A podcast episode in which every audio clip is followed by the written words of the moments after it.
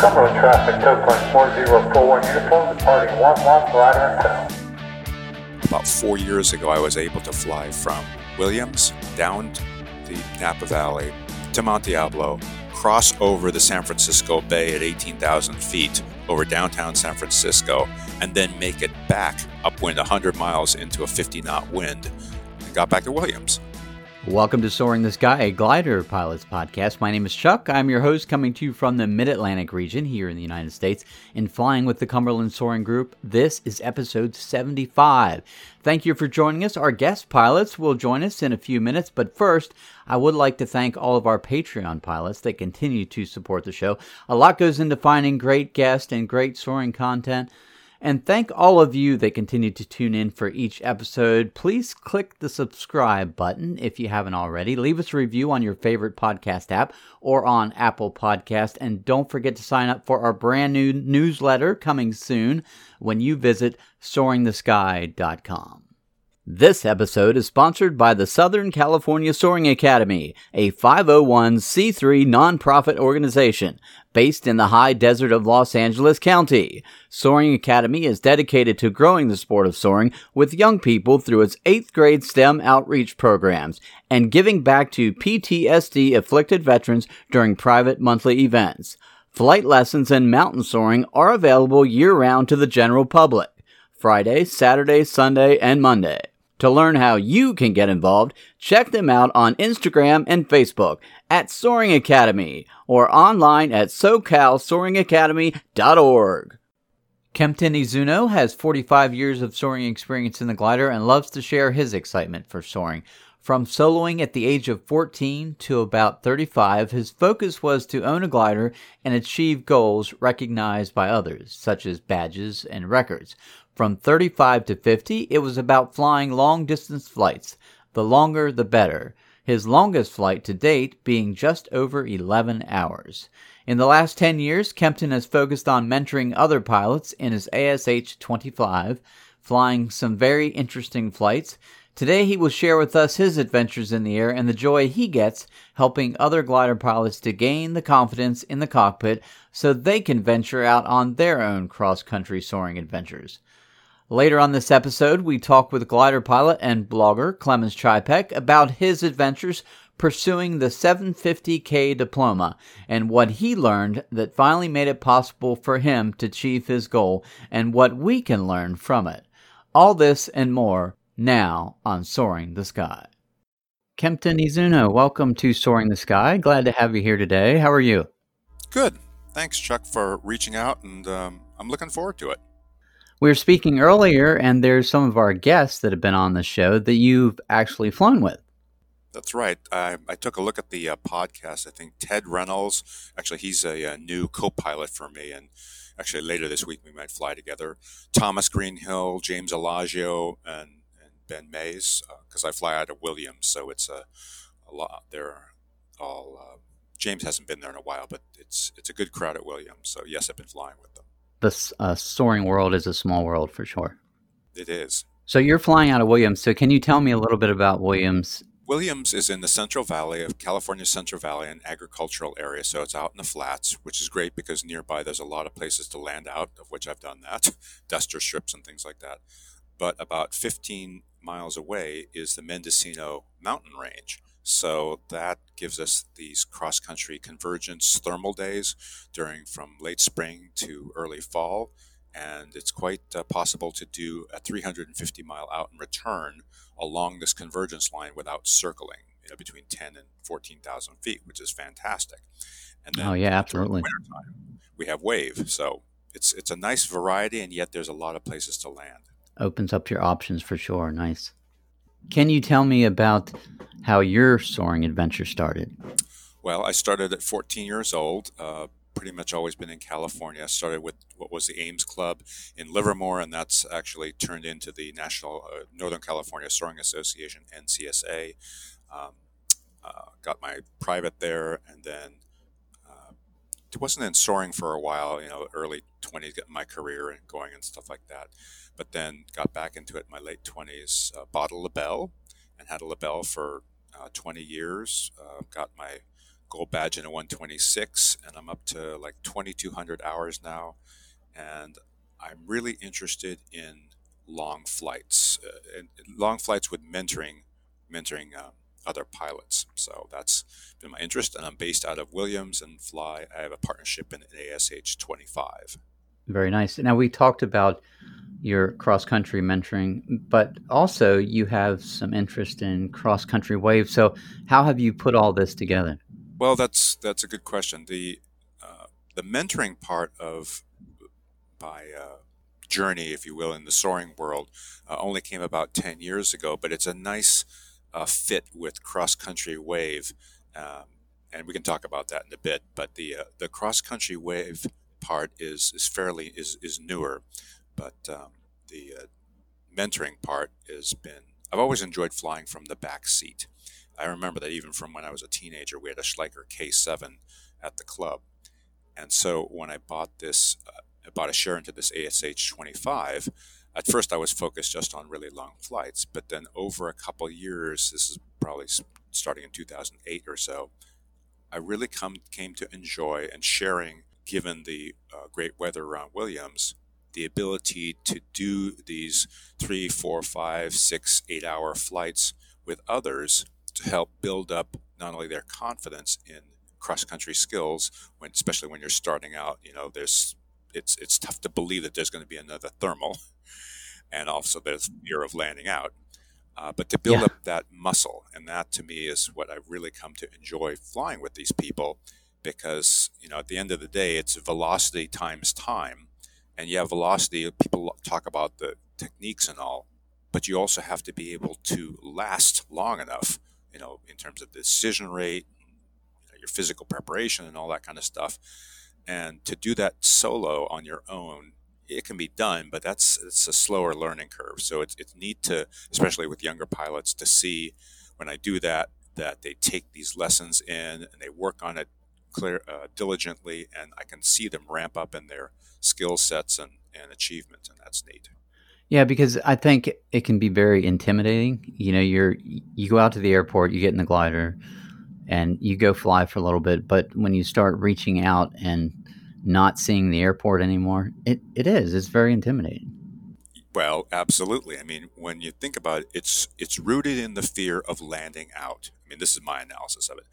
And so, what mitigates that fear? Well, the fear then is if I can get the next thermal, then I'm not as worried. So it really comes down to you know how do I get confidence in getting that next thermal? You know, both the you know sight line of it, you know, just eyeballing it, because we have mountains but if you uh, don't find the thermal, you can just go down a ravine and then out into the valley, and there's tons of places to land.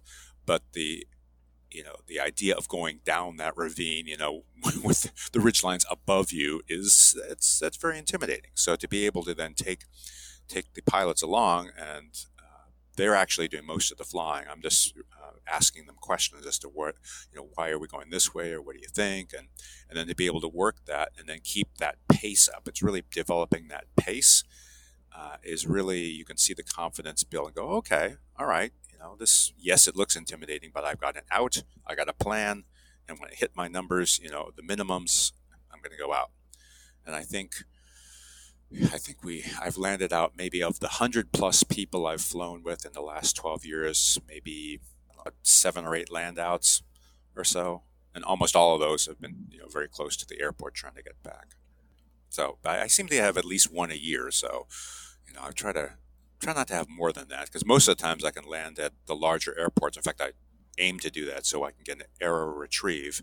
Uh, Williams does that if you're within about 30 miles from a from William 30, 50 miles, and it's a you know safe strip that you can aero tow off, then. Uh, so you're building their confidence just like your instructor does when you're working your way to a solo. Yeah, exactly, and a lot of it, uh, I once we, you know, I take off, they take care of the takeoff, landing, and if we get too low, uh, because it's a big open class ship, it is a bit of a bear to handle. Um, I feel comfortable with it, but the adverse yaw is pretty spectacular if you're not used to it. So if I get if we get low, I take care of it, and then once we get up higher, hand it back over to the co-pilot, and then we continue on.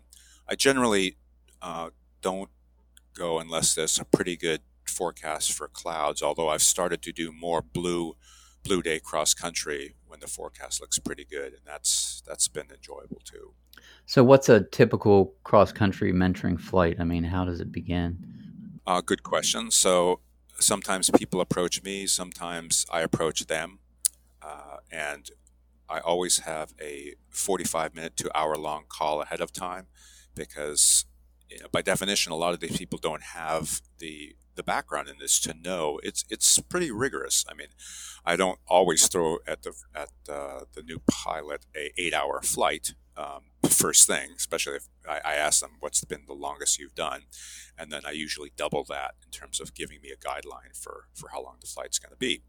So have a call ahead of time, just going over the different you know uh, roles and responsibilities, what to expect, you know, ask learn about them, you know how much how many miles do you have how many hours do you have that kind of thing and get a feel for you know where they're at and obviously because we're having the call they tend to be very interested in cross country um, and just to also get a feel for their personality uh, there's been just maybe one or two who came across as too confident and one of those guys okay. uh, wound up getting sick longer than anyone else that I've flown with. So, you know, you got you got to oh, learn. Wow. It's, it's, learning about yourself. So, you know, but I, I can cover that too. So, a lot of it's prep, and then the day of the flight, uh, preferably, especially if it's going to be a good day, I ask them to come the day beforehand, and we have time to fit them in, uh, check their weight, you know, get them set and settled in the cockpit, and then during the flight, a lot of it is just a routine of, okay, what are you thinking now? Okay, well, if we if you if we did that, have you thought about this? you know, and I can I can just keep talking for the entire flight. So I actually tell them, you know, if if you, if this is too much and you need a break, then just say so, and I'm happy to take over. But most of them, you know, they they push it themselves. But it's uh, you can tell after the flight they're just exhausted mentally because they've never done something like that. And you know, I'm not I'm not a drill instructor on them, but you know, I just keep asking the questions, and so like others have said, you got to keep on making decisions during the flight, and it's uh I'm developing the soaring muscle, the cross country muscle, as I, I like to say. And you take people at all different levels of flying, I'm sure. Yeah, um, I've. I'm just thinking like I took um, actually a pre-solo student up. Uh, she was getting. She's a power pilot, and she was at Williams. This is just a, like a month ago but just took her for two hours just to show her, you know, how we go from one cloud to the next. It was late in the day and we couldn't really go anywhere, you know, maybe covered 30, 40 miles, but just to really show them that how this works, you know, and, and working the thermal and go to the next one and just have a basic uh, taste of it. And then on the other hand, I've flown with people who are uh, quite a bit better than I am, like Ray Gimme, a multi-time national champion.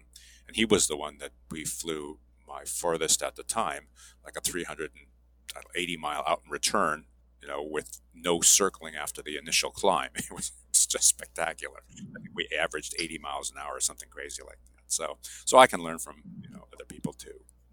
So cross country wave, Can you tell me about that?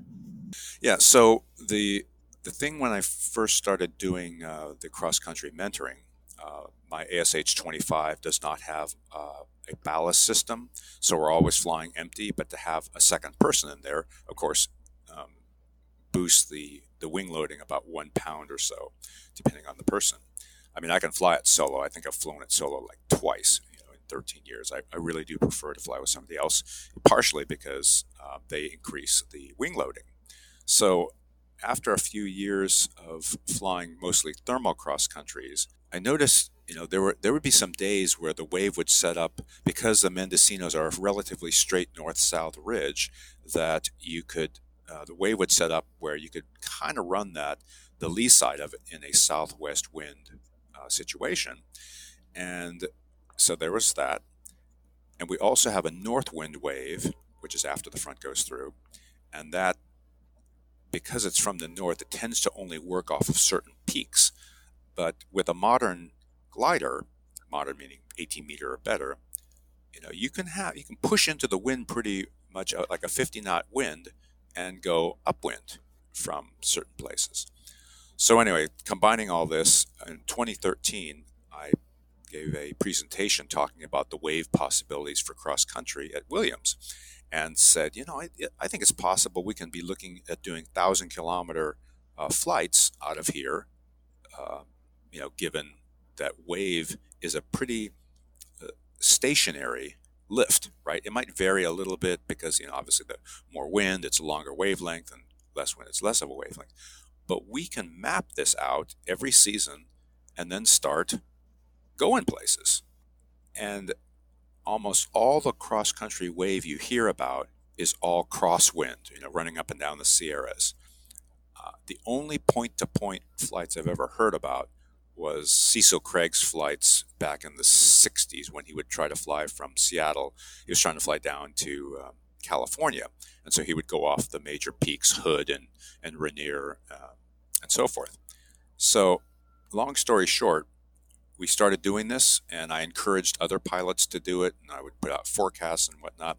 And so we got up. In fact, James Elagio uh, was, uh, I flew with him like three years ago, and we got our furthest from Williams up to almost uh, to about 30 miles northeast of Eureka. So that's like 170 miles away from Williams, you know, just following the different wave patterns in a prefrontal wave.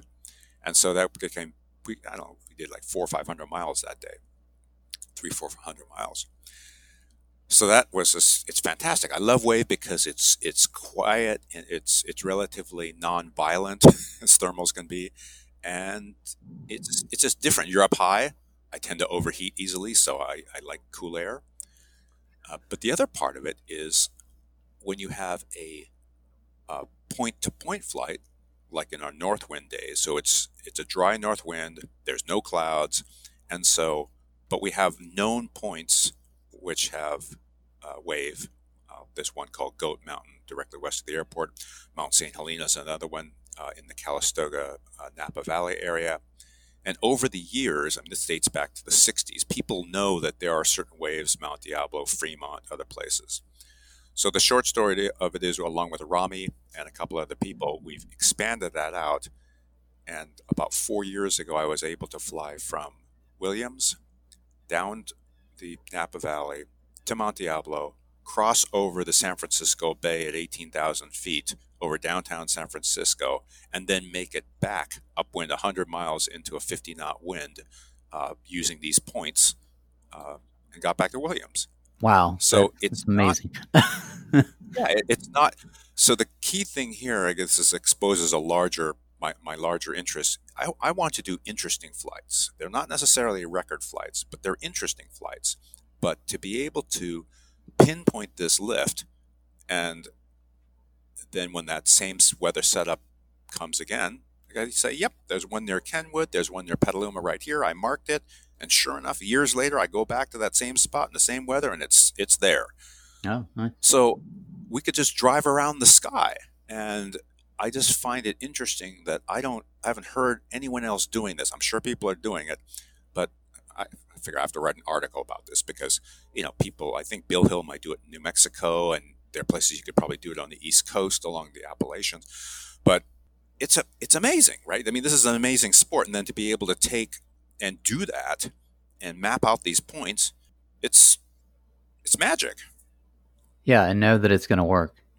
Right, because because exactly when the um, emotional experience, how shall I say, of topping out on a blue day, and then you push forward and say, okay, because you're pushing into the wind, even with an ASH 25, which has a glide ratio of over 50 supposedly. But when you're going into a 50 knot wind, I mean, you just, the altimeter spins, you throw away six to 8,000 feet in like six minutes, you know, heading for the next point, you know. So you, yeah. it's just like those Acapulco divers. That's what I tell people. I go, oh, here we go. You know, this is, this is the death dive. And you just lose this altitude. You can see the ground coming up towards you, and it's it's rather intimidating. But if you know and have confidence that it's going to be there, and obviously you have airports along the way. And then you get there and it works, and you go back up, and it's it's it's amazing. So that to me is I, I just really really enjoy those kind of flights because it allows you to expand the envelope during the winter time and not just you know go up and down in the local wave and now you've done some flying in france right? In the alps? Yes, and in fact, that's where I it kind of got the whole idea for doing the uh, two-seat uh, dual mentoring uh, at the CNVV uh, in southern France and in the Provence area. I went there in 2002 uh, with John Good and Jim Norris and some of their uh, John Good's club because I'd heard about this place, and so they what they do for guest pilots principally is teach you how to work the ridges. And I don't mean ridge soaring, but in terms of how do you, when you're below the ridge, how do you work uh, the, the spines and gullies below that to get up? And when I talk to a lot of American pilots, because we don't teach that in this country, and it's a bit risky to try that on your own. But after a week or two there, that was the biggest gain in my skill set ever in my soaring life. So I, I tell people that if you want to build up your skills, you know, once you get some basic cross country, you know, you need to spend a week at the CNVV in France uh, because they have a whole program. It's state sponsored. It's they got you know dozens of, of modern ships, huge airfield. Um, it's a great place to go with the family too. Uh, nice weather, um, you know, French food, and all that. It's it's it's fantastic. I wrote an article about it in the 2002 Soaring magazine, and since then, others who've gone there, uh, they agree with me. Going, you know, that's that was fantastic, and and that's good because it's not only safety, but it, it then it, it, enables your cross country skills, you know, with this compressed training, and typically uh, they have a two seater like a, a, duo or Arcus type plane, and then they, in my situation, they had three other people uh, in the group. They speak English. Uh, they have some English speaking instructors, and then the other two or three people are in single seaters, so maybe a Ventus 2 or ASW 27.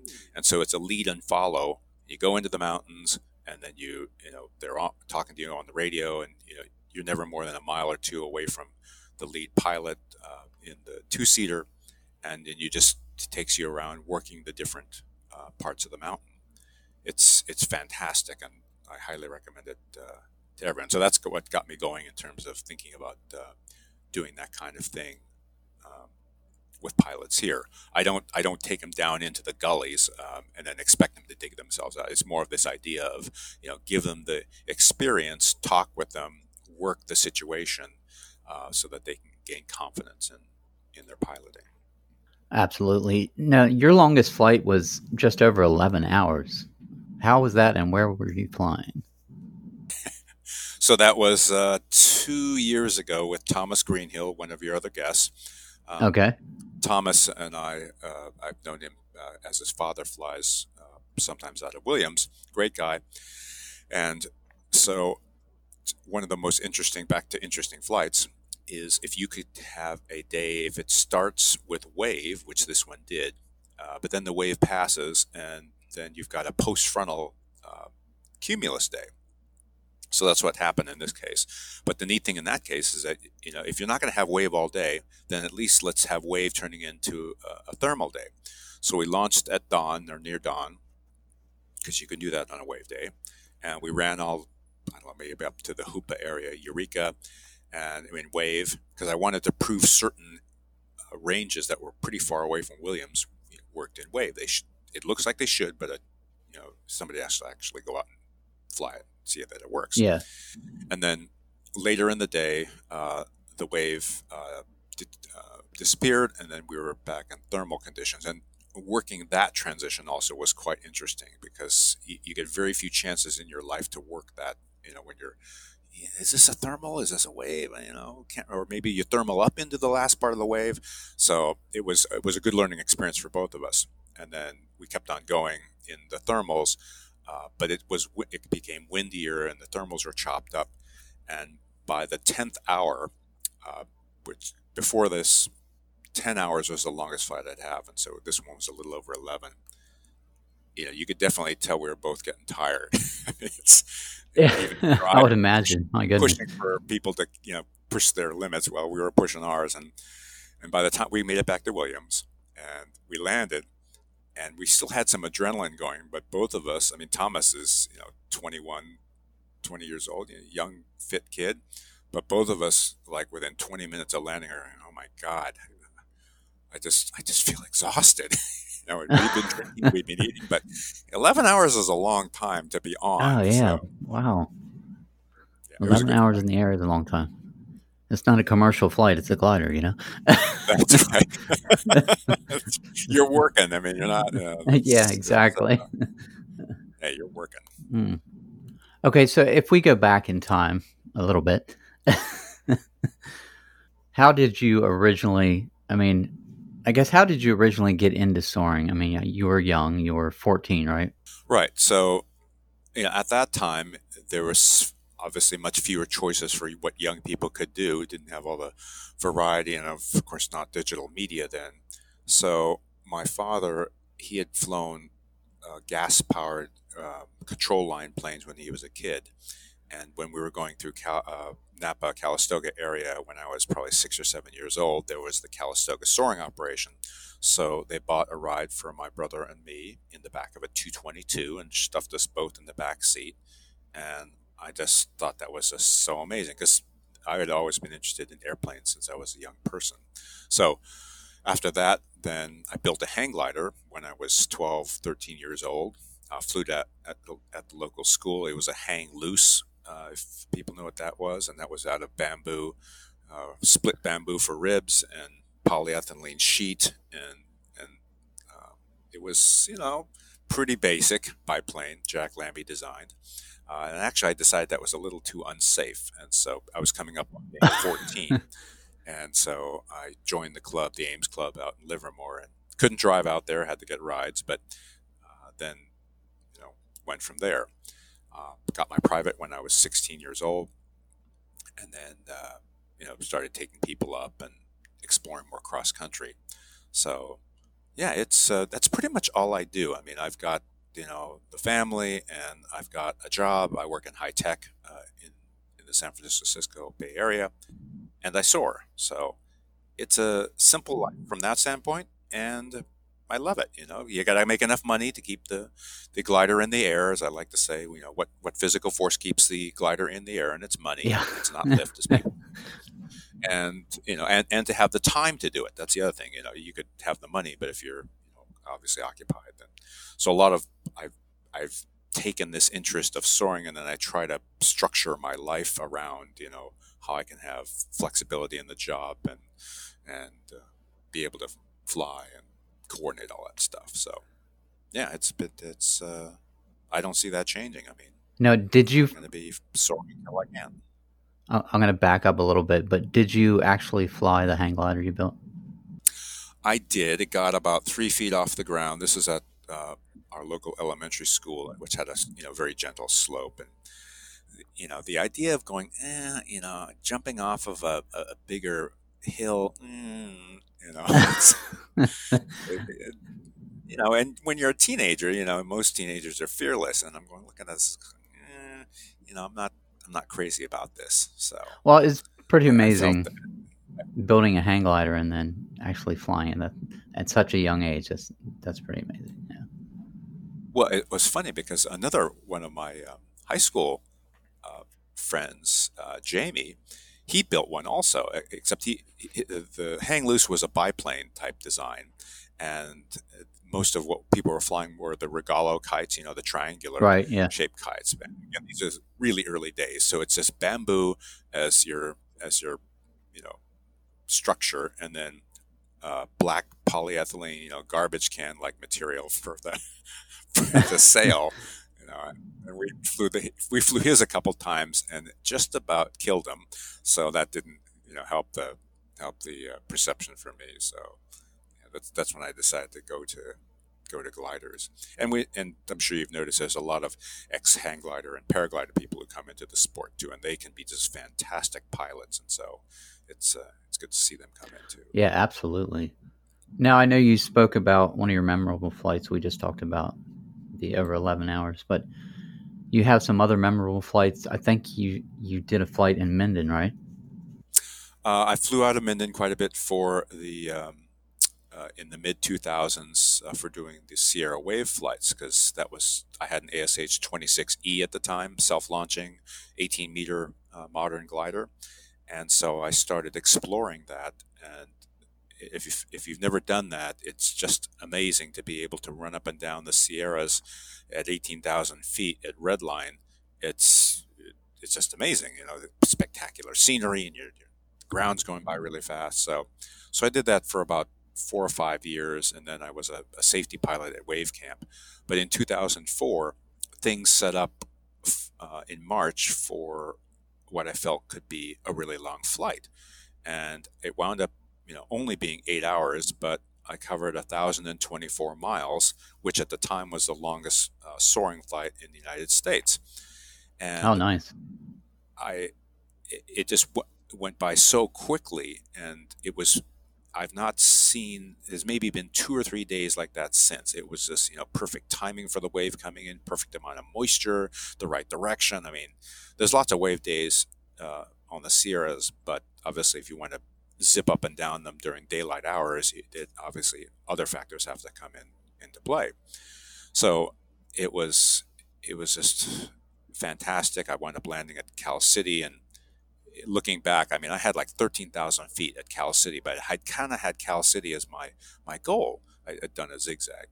And of course, in retrospect, you know, I should have just kept on going, you know, just kept out 13,000 feet, you know, go downwind and, you know, land in Yuma or, you know, something like that uh, to add, you know, a couple hundred more miles. But uh, I had already exceeded my expectations to the point where, you know, Cindy Brickner at the time was operating uh, operation there. So I said, you know, this is, it's it's safe. They're friends here, and so so I landed. But uh, yeah, it's I love Sierra wave soaring. I've been a, a, a safety pilot during some of the wave camps um, when Lori Harden and Soaring NV were running that. So I love doing that. Would like to get back to, to doing that uh, another time. You flew in France, but are there some other areas of the world you've flown in? Yes, um, that to me is one of the wonderful things about the sport is to be able to fly in other places. Um, I've been in flown in New Zealand with the Omarama group, uh, and sad to see that is no longer working. Um, but we also have family friends in Adelaide, Australia, and so we've been there six, seven, eight times or so. And so our friend Bruce, uh, he arranges for uh, me to use his Libelle or, or what, and he's got uh, other friends who who've loaned me gliders, which is just amazing. You know, this these other people don't know me, and they let me fly their LS4 ASW 17, and it's just like amazing. Um, and uh, in Australia, that particular part of Australia, it's it's a lot of Australia is desert, and so is is the area north of Adelaide. Uh, but because in the winter time up north, right, which is summertime down south, which is when we've been there, not only is the Earth closer to the sun, but then, of course, the southern hemisphere is pointed toward the sun. So there's, uh, I think it's like 5 to 6% more solar radiation there. And that makes a huge difference in terms of the thermals down there. I mean, you can have, I've flown there in solid overcast at 10,000 feet, and there were still 5 to 6 knot thermals going up. And I, I looked at the weather going, this is this is going to be a dead day. it's oh. five to six thermals to you know almost ten thousand feet going. I yeah, right. This. solid overcast. So Australia is lots of fun. I would love to fly more there. Uh, I've actually flown in Japan uh, with uh, one of the clubs there at Sekiyado, and then in, in Europe, uh, both at Provence and uh, Austria, uh, lovely, you know, Alps town. flown from southern part of the Italian Alps also. I mean, it's it's wonderful to fly in Europe, not only because, of course, there's a lot more soaring pilots there, but to, to they are much more used to and have much much more skilled at flying the mountains there. Um, so it's it's wonderful to fly with fly with people in different areas, Switzerland, and I can't remember some of the others. It's love going over there. Absolutely beautiful view from the cockpit in those parts of the world.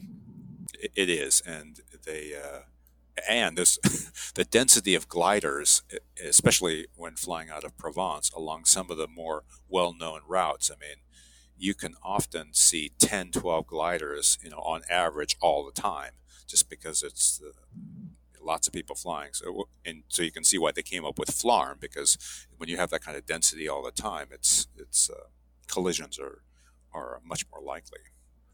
I just would encourage anyone who has a high performance two seater to to actively do more mentoring. I know uh, Paul Remde does that in his DG 1000. John Good does that in his duo. Morgan Hall does that here. And just to really support that because to me that's that's where you you know to be blunt you know you plant the hook in the newly minted pilot or cross country person so that they can believe and, and it will see them for you know maybe if they can't soar for a couple of years but they'll get into it later. Eh, you you cement that vision that you can actually do this stuff and they they will they will come back to it. And that's to me building that that uh, base that confidence in our young when i say young meaning the people who are, don't have a lot of time in cross country is really important for the health of our sport. And plus, it's a lot of fun. I mean, I just I really enjoy doing it, and I've noticed that at least for me, you know, I can it gives me a break. You know, even during the 11 hour flight, the other person can fly, so I can eat or just um, not think about you know the moment to moment stuff as much. Uh, but it also is is a way to give back to the sport. I've been so fortunate to have so many people help me along the way. So to, to really encourage that it, it's a it's a win-win. I've noticed sometimes in the cockpit that you know two brains may not be necessarily additive, but two sets of eyeballs are, and so to have you know other people looking for clouds or lift or birds or you know garbage that's been pulled up um, also really helps too. So yeah, got to have uh, more cross-country mentoring and supporting uh, the sport in general. It's it's it's the way to go. Absolutely. Anyone you want to give a shout out to? I always like to give people the opportunity to do that if they if they want to. Someone that's maybe influenced you in a large way in soaring. There's a lot of people. Um, probably for especially for your younger readers who there was a guy named Wally Scott and he flew out of extreme western Texas in the 60s, 70s, and 80s. And the write ups of his flight, he, he's since passed, but the write ups of his flights were, what really got me not only to write about my flights, but also because he was so graphic and gave detail and background and his strategy and his thinking and whatnot, that that really was a model for me in terms of how I look at, at my soaring. And so uh, you can look up articles about Wally Scott. He, he like flew at the time he was flying straight north from West Texas into like Nebraska and Kansas um, in his ASW 12 and, and setting world records at the time. So that was extremely influential on my my thinking about soaring and, and wanting to to write about it. Um, had a number of instructors over the years at different places, um, and I'd say right now that probably the the for me the last 10, 15 years or so, the most influential has been the community at Williams. I mean, not just Rex and Noel and Ben and Nick who uh, run the place and who have been extremely supportive of me for some of my crazy adventures. You know, like like they they they towed me to the Sierras from Williams because I asked for it. They look at me funny when I have these these requests, but you know, so long as it's safe, they'll do it. But you know, they just look at me like, hmm, not with one of those before. Okay, let me think about that. So they've been very supportive. The whole Williams community, uh, you know, Thomas and Ted, you know, from the younger crowd, you know, Gary Kemp on, you know, he's retired from soaring uh, and he moved away, but lots of those people who have been very supportive and it's just great to have all of this you know, critical mass of skills and thinking people and uh, engaging. Some of us fly together. Uh, Ramy Yanetz, I don't know if Ramy's been on uh, has have you had Ramy on some of your uh, podcasts? No, I have not. Not yet. No, he's amazing cross country person, um, and so I compare notes with him a lot. Uh, sometimes we fly together. Uh, sometimes you know I just uh, recommend a particular flight for him if I'm not in the area. So it's it's just neat to have this whole community, and of course you know my family and my parents who who've been supportive during this whole thing too. It's uh, it's it's so important to have that support um, a lot of the sport tends to attract loners, uh, which is fine, but to me, you have to have a whole community to help you know talk about your ideas and you know when you have a setback you know recover from that um, to be able to you know give you that emotional support which is so important that uh, you know a lot of us wouldn't be wouldn't be doing what we're doing if we if we didn't have that. That is correct. Well, Kempton, thank you so much for being on the podcast today. It's been interesting to hear your story. It's been nice chatting with you. Yeah, no, I appreciate you having that. This uh, this is good for getting me to think also. And I got to write an article about cross country wave here. I think that would I'm overdue for writing an article. You should absolutely. It's it's so great, you know, all the information that we do have access to, and for me, doing this podcast, it's been super interesting. Just as the guy asking the questions, I've learned so much. But yeah, so thank you for adding to that, contributing to the soaring community. You bet. Uh, appreciate the time, Chuck, and um, look forward to you know maybe I'll we could cover a different topic. Um, you know, I could dive into to other topics. I've got a bunch of presentations, so maybe we'll we'll do that at another time. Sounds good. Thank you. You bet. Before we get to our next guest, I do want to remind you Matt Scutter from SkySight has given you a coupon code to check out their service absolutely free for 17 days. You can find that in the show notes. Also, Chris Wedgwood and the Condor team has given you 20% off the Flight Simulator Condor. Condor, of course, is VR ready. It is amazing if you haven't checked it out. And of course, you can find that coupon code in the show notes. Clemens Ceipek, welcome back to Soaring the Sky. Happy to have you today. How are you? Yeah, I'm fine. Hi, Chuck. Uh, glad to be here again. Um, join join your podcast again. It's been really fun to listen to all the stories. Well, thank you. You know, I've been enjoying watching some of your videos on YouTube and then reading your blog, Chess in the Air, and you had some attempts for a 750K, right? Yep, yep, indeed. Yeah, and I finally got it too. awesome. Congratulations. Yeah, thank you. Now, for those that don't know what the 750K is, can you briefly describe that? Yeah, sure. It's it's basically just you know it's another, if you're familiar with the badges, it's kind of another step up from the badges. So when you do the, the badge flight program, you know that's uh, it's an FA FAA program, um, and it's supported also, of course, by the SSA, and um, it's basically you move up from silver to gold to diamond, um, and to get your diamond um, flights, you basically have to complete a 500 kilometer declared uh, task with a maximum of three turn points. Uh, so you have a start um, and a finish, have to be in the same place, and uh, have to be actually very, uh, very precisely defined. It can only be, it has to be a straight line that's only half a kilometer long um, actually one kilometer long, half a kilometer in diameter. Um, and then you have at, at, most three turn points. And so for the diamond flight, um, you can have uh, a start, then three up to three turn points, and the finish. And for the 750, it's basically just the same thing. Instead of 500 kilometers, you have to do 750 uh, kilometers. Um, and then that will add to the badge. It will add sort of a, a 750 label and then there is step ups from there. So this is just the entry level to the uh, to the so-called diploma uh, flights, uh, and there is diplomas for any additional uh, 250. So there will be a diploma 1,000, there's a diploma 1,250, a diploma 1,500, and so on. And um, obviously, the the higher up it goes, the the, the more coveted they become and the fewer pilots that have yeah. completed them.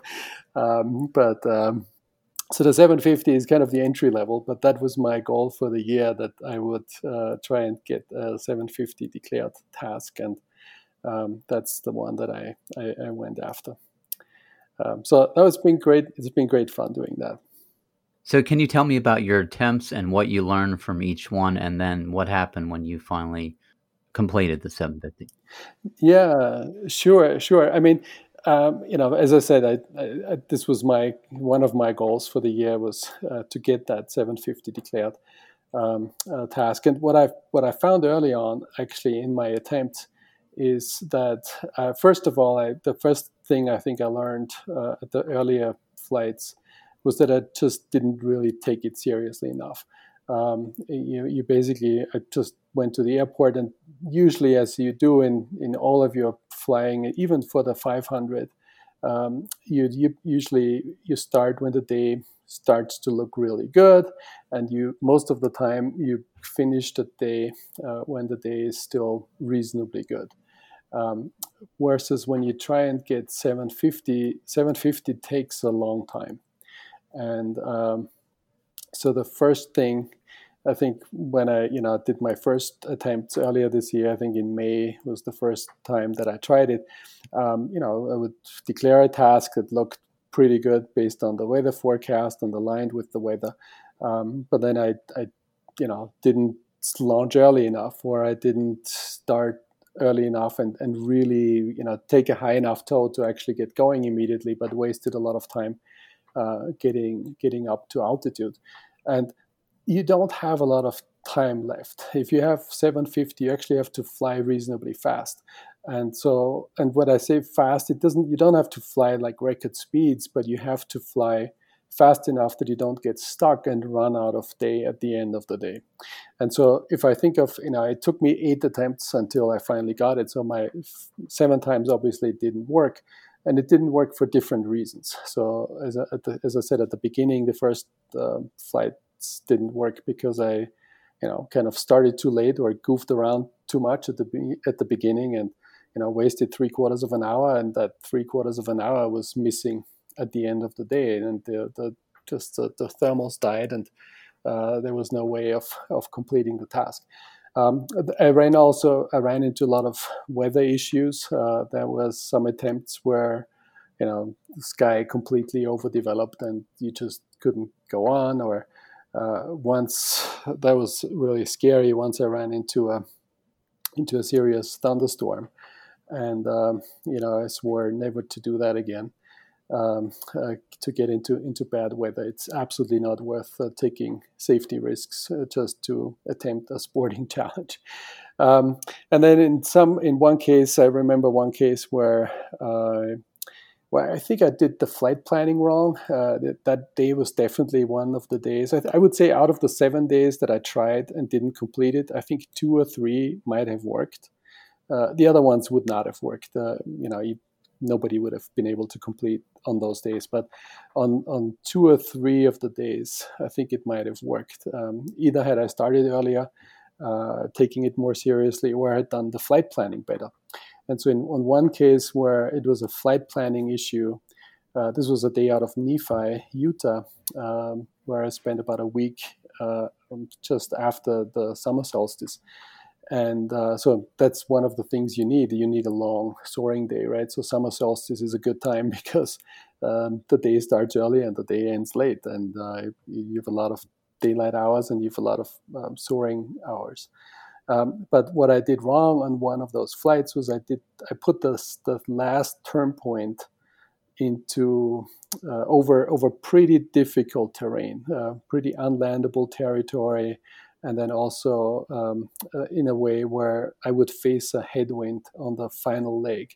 And so it's not a good idea to to put your last turn point uh, far away from home, um, you know, over unlandable terrain and facing a headwind yeah. on, on, final glide. So, uh, I mean, it, it might have worked uh, that day. It probably would have worked for somebody who would have had that level of commitment to try and risk that last turn point.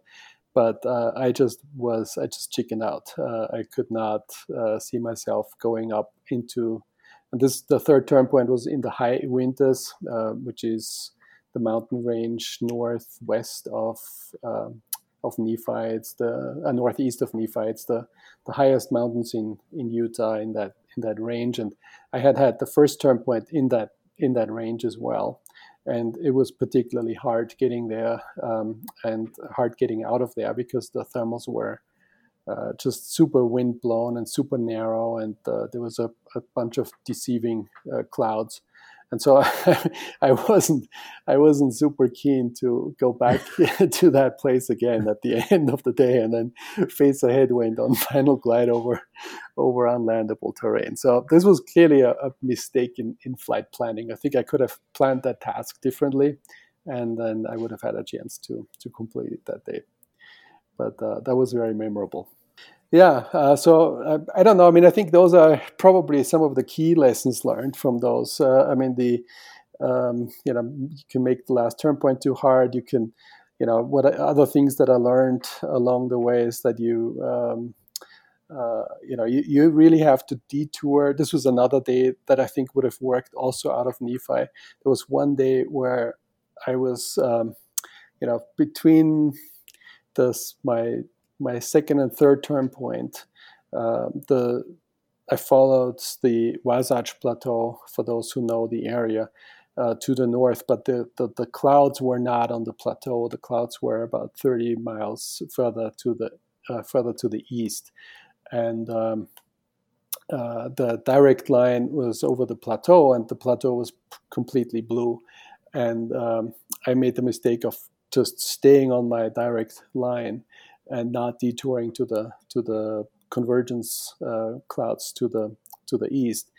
And by staying on the direct line, I just uh, I just made very slow progress because you know when the sky is blue and the uh, you're trying to stay high and you don't know how strong a thermal is until you're you know you try and center it and so you end up centering too many thermals from too high of an altitude because you want to stay high and uh, you just move very slowly uh, versus the, the folks who were flying that day who were taking the the, the, the cloud street uh, 30 miles further east uh, when they were cruising at um, over 100 miles an hour along that cloud street so 110 miles an hour 120 mm, wow. miles an hour almost.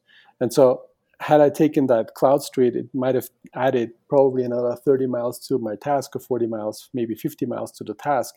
Uh, but it would have been way faster than um, than flying the shorter direction through the through the blue. And and on that day, I clearly just simply ran out of thermals. At the end of the day, I could not make the I could not get to the last turn point. I mean, I might have made the last turn point, but I definitely would not have made it back home. Um, however, had I followed along the clouds, uh, that would have worked too. So I would say those two are probably the two the two that that would have worked. Those those two days would have worked for sure, had I done either better task planning or been prepared to take, take the detour to follow the clouds. And I think both of those lessons were, were ultimately critical um, uh, to the to the final attempt when it when it finally worked out. So, can you tell me about that last attempt and the success that day? Yeah, I mean the the the, the, flight that ultimately was successful. I, I, think I took into account all the things I tried at least to take into account all the things uh, that I learned before. I mean, and, and that start that starts with flight preparation. Uh, I mean, you you really need you need first of all you need the right day. So as I said, you know, you need a long day uh, around summer solstice. You need the right weather. So you need a day where the thermals start early and they end late, and there can't be any significant risk of thunderstorms. As I, you know, one of those flights that I, one of those attempts, as I mentioned, I ran into a I ran into a major uh, thunderstorm and, and this, this lightning flashed right in front of my canopy and it was the most the, the scariest experience of my soaring career so hmm. far. And uh, so I'm, I'm not keen on repeating that again. So I am not planning any more long tasks on days with significant risk of thunderstorms. Uh, it's just not worth uh, doing it.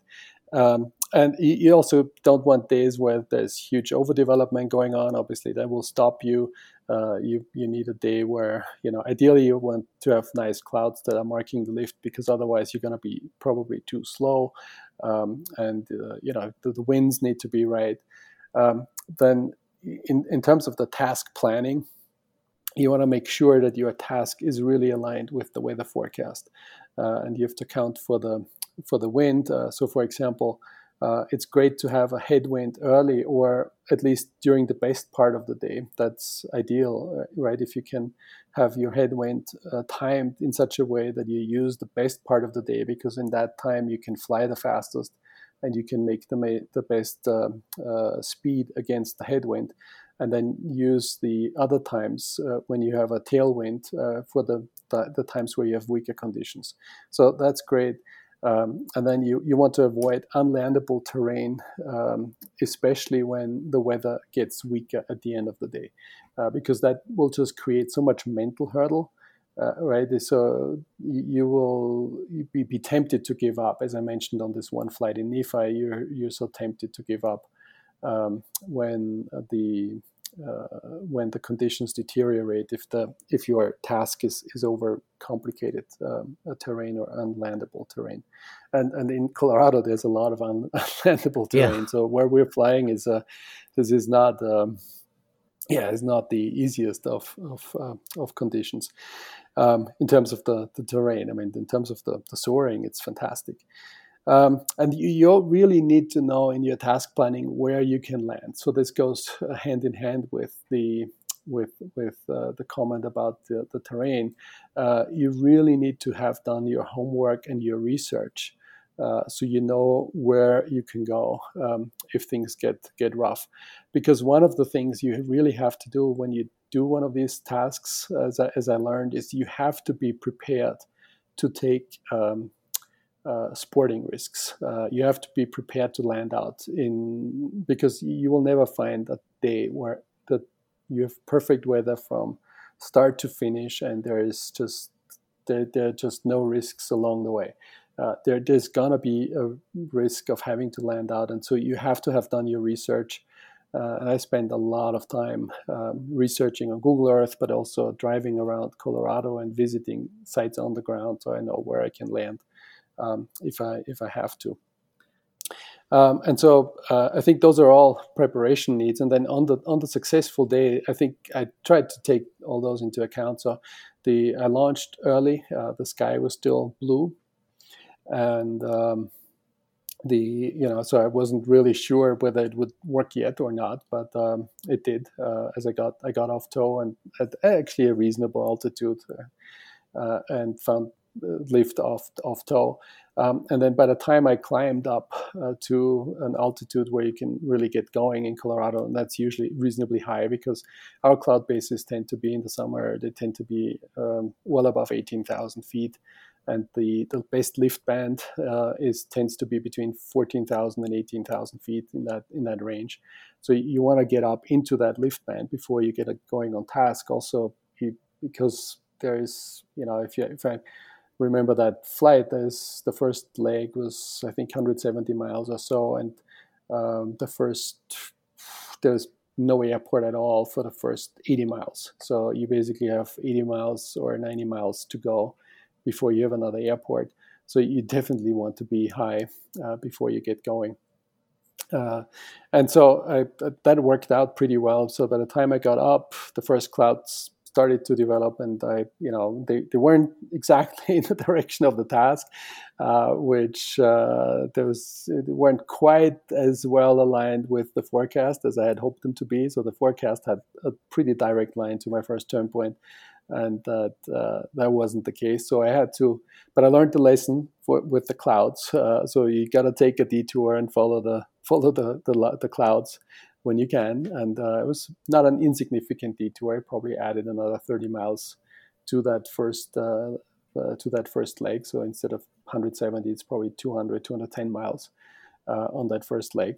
Um, but it's definitely worth it. I was basically able to follow follow the clouds, and for the most part, I think I cruised pretty well and didn't do too much circling on that on that first leg until I got to um, yeah, no, and then I got south, and this was another interesting one. So half of that first leg, so the first, the last 80 miles of that 190 uh, 90 miles of that 170 miles uh, were over terrain that I'd never flown over before. Oh, wow. So I had, I had I had absolutely no idea what what to really expect.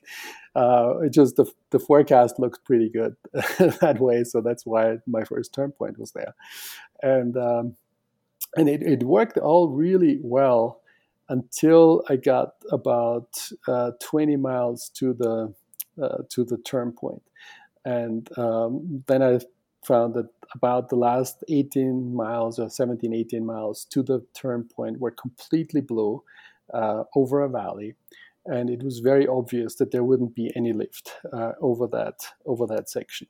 So that the, the lift was all over the high terrain as, as it usually is, and that was maybe a mistake on that planning on this first leg that I put the turn point. Uh, I left the turn point at the airport that was in the database instead of moving the turn point uh, 15 miles to the north, which where it would have been over high terrain. Um, and uh, in that case, I wouldn't have had that big gap uh, ahead of me. So, but now, as it was, I was facing a, uh, you know, 16, 15, 16, 17 mile gap uh, into the blue, and it looked like there's going to be no lift at all. So it's going to be 15 miles, so 16 miles out, and then 16 miles back to come back to lift. So I would lose 30 some miles um, over that over that stretch. So you, you basically uh, you have 30 miles without lift.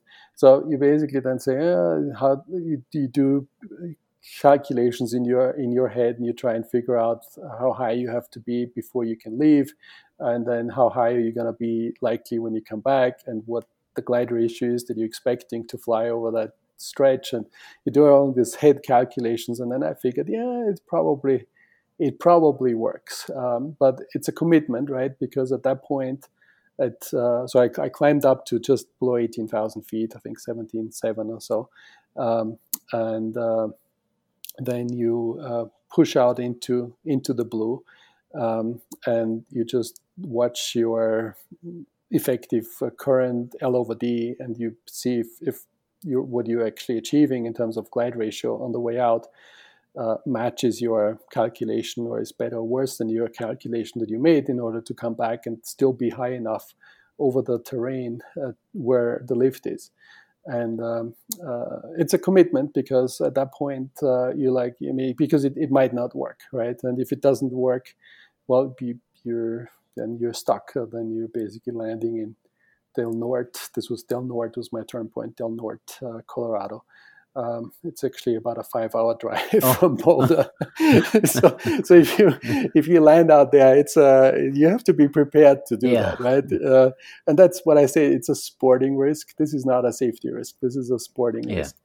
And uh, but you have to be prepared as you push out into that blue. You have to be prepared that you might have to land at an airport uh, and have to get have to, you have to have a retrieve crew that you can trust that they will get in a car and drive for five hours uh, probably the next day so you probably have to be prepared to stay at a at a motel for the yeah. night uh, without without a change of clothes tie your airport uh, airplane down at the airport and wait for the retrieve crew crew to show up sometime you know early afternoon the next day and uh, and get you back out of there.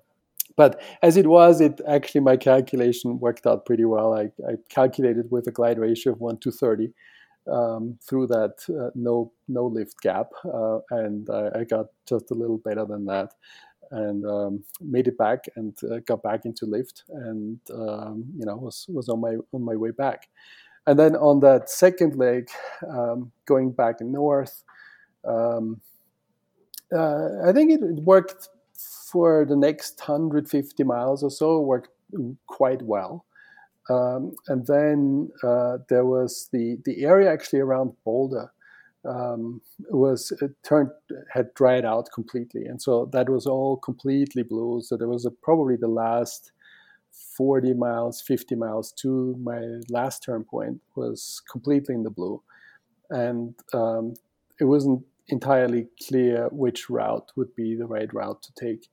And um, uh, I followed the, uh, you know, I followed, I flew right over the continental divide, over the high mountains, and it worked actually pretty poorly. And, and a, a friend of mine who was flying the same day, uh, he took a, a, line over the foothills and I think he was he was he found convergence in the blue on the way north, and that would have worked way better. So uh, I made the mistake. I went over the mountains.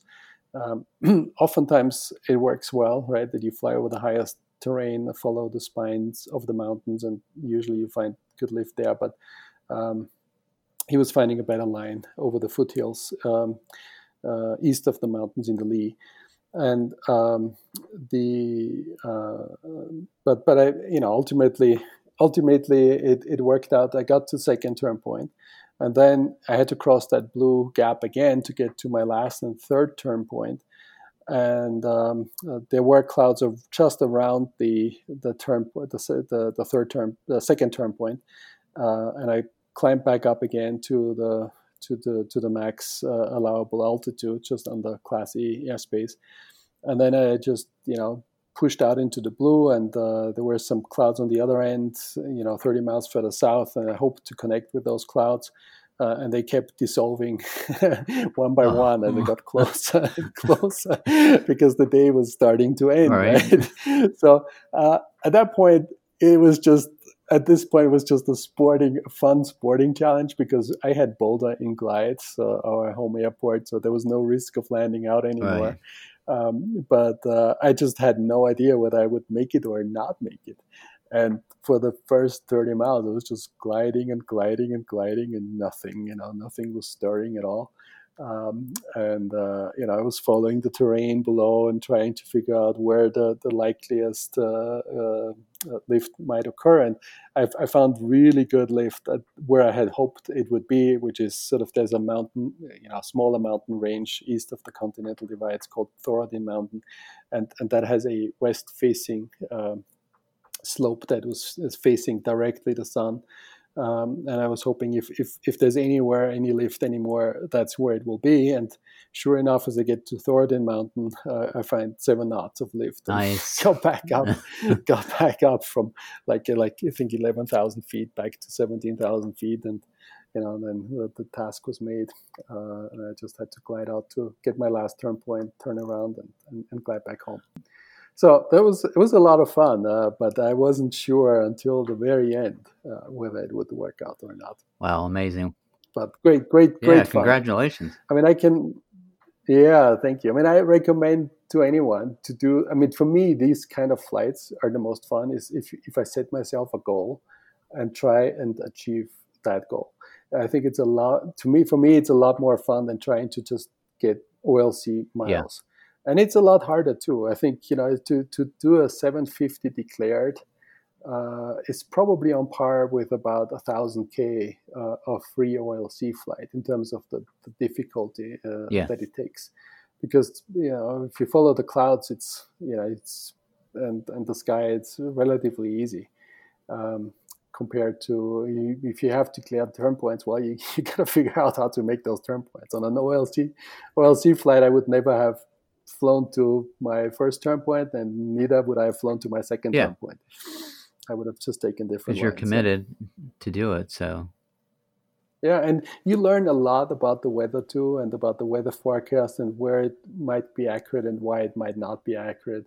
Um, it's um, uh, you just learn. I think I learned a lot more from these declared flights uh, and with specific objectives in mind than than I learned from just you know yeah, fly, flying along the, the, the cloud streets. Definitely, people can check that out on your Chasing the Air, and you have the video. Yeah, there's a yeah. My, I wrote a, a write up on my uh, on my um, uh, my blog uh, called chasingtheair.com. I wrote a blog about the seven failed attempts, and I put up a video about the the ultimately successful flight. And I tried to, to put a lot of explanations in the video, so with different choices and I'm encouraging people to take a look and see where they might have made different choices than, than I made. And I certainly got a number of comments from people who was like, ah, you, I can't believe you are not flying faster. or you're circling too wide, or, you know, make sure your yaw string is straight. people will tell me there's a lot of launch air pilots out there too. So they, they will tell you a lot of yeah. things that you do wrong. many of them, many of them are right. And uh, some of them are, you know, they're, they're, yeah. they're having fun too. So I don't I don't mind. I think it's a. I think the public critique makes you a better pilot. Oh yeah, yeah, absolutely. And you have some amazing shots on there too. I think you.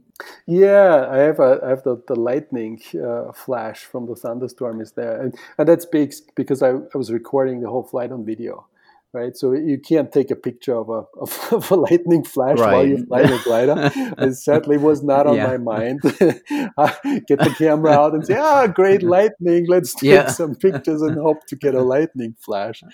But I had the camera running, and so because the camera was running, uh, it obviously recorded. You know, and you just and I, I knew there was a lightning flash, so I could just go back and and, and go back to the to the recording and find the, the image that recorded the lightning. And you had some snow hitting the canopy too, right? Yeah, well, that happens reasonably uh, um, frequently here. So, I mean, since we're flying at yeah. those high altitudes, freezing levels tend to be, you know, somewhere usually tend to be around between 16,000, you know, between 15,000 and 17,000 feet.